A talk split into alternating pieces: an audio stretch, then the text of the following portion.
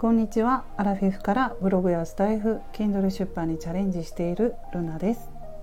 今日は月曜日ということで今週もまた始まりましたね。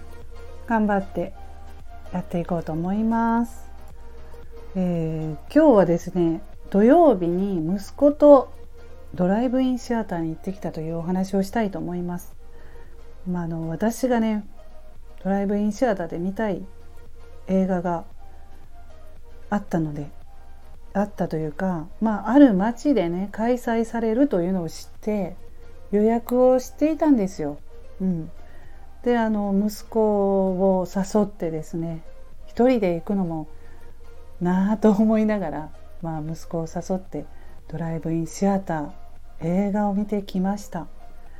うん、でドライブインシアターってね20代の頃には2回ぐらい行ったことあったんですけれどもそれ以来ね行けてなかったというか周りでやってなかったので今回ね何十年ぶりにはいドライブインシアターで映画を見るという経験ができてねよかったなと思います。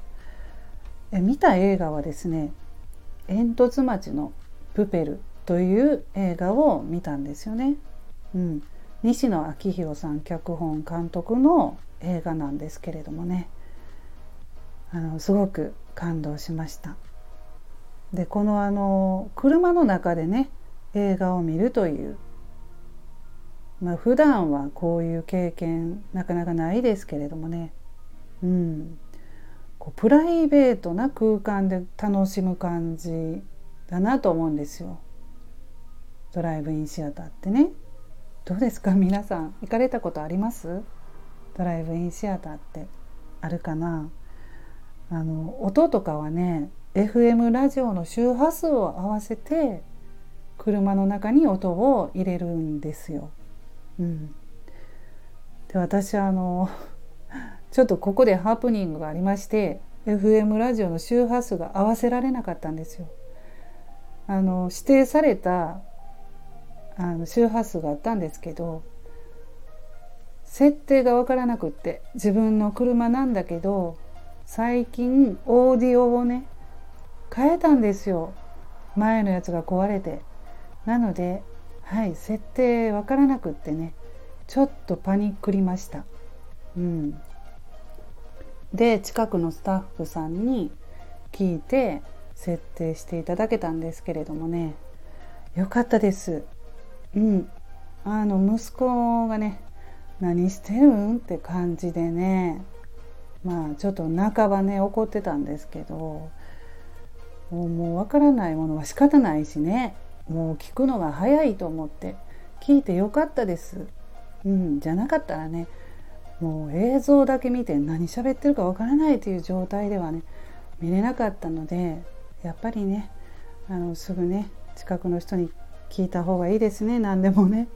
うんまあ、アラフィフなので外に出ると結構ねあのググるというか聞いた方が早いかなって思ったり私はするんですけどどうでしょうか皆さん。はい、聞いてですね、ま、無事にドライブインシアター映画見れました。まあ良かったです。本当に。うん、でこの煙突町のプペルねゴミ人間のプペルと少年ルビッチの心温まるストーリーなんですよ。詳しいことは言えませんけどね中身は。まだね見てない人がいるのでネタバレしちゃうとダメですので深くね話はできませんけれども、うん、あの途中から感動してね泣いてました。うん、もうでティッシュがねティッシュを取って鼻かんだりとかもう本当に本当に泣けてきたんですよ。感動して。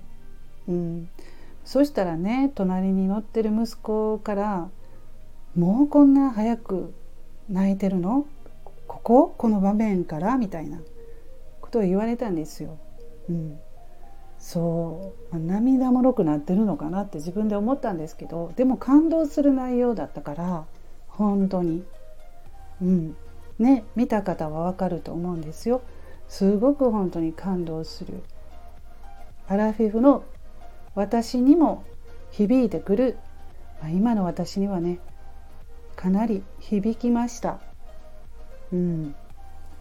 はい、ま、そういった、えー、体験してきたんですよ。ドライブインシアター。非日常感が楽しかったという話をねはい今日はしたんですけれども皆さんもいかがでしょうか？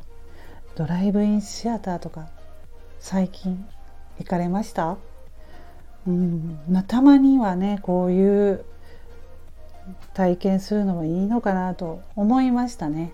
外の空間にね大きな会場にドカンと前に大きなスクリーンがあって車がたくさん並んでいる中の私は1台で FM から音が流れてきてってね。なんかね素敵な感じでしたよ。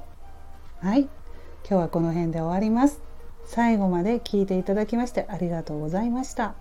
あ今日ねピンマイクマイク初めて使ってみたんですけれどもどうでしょうか？なんか音こもってる感じがしたんですけどね私。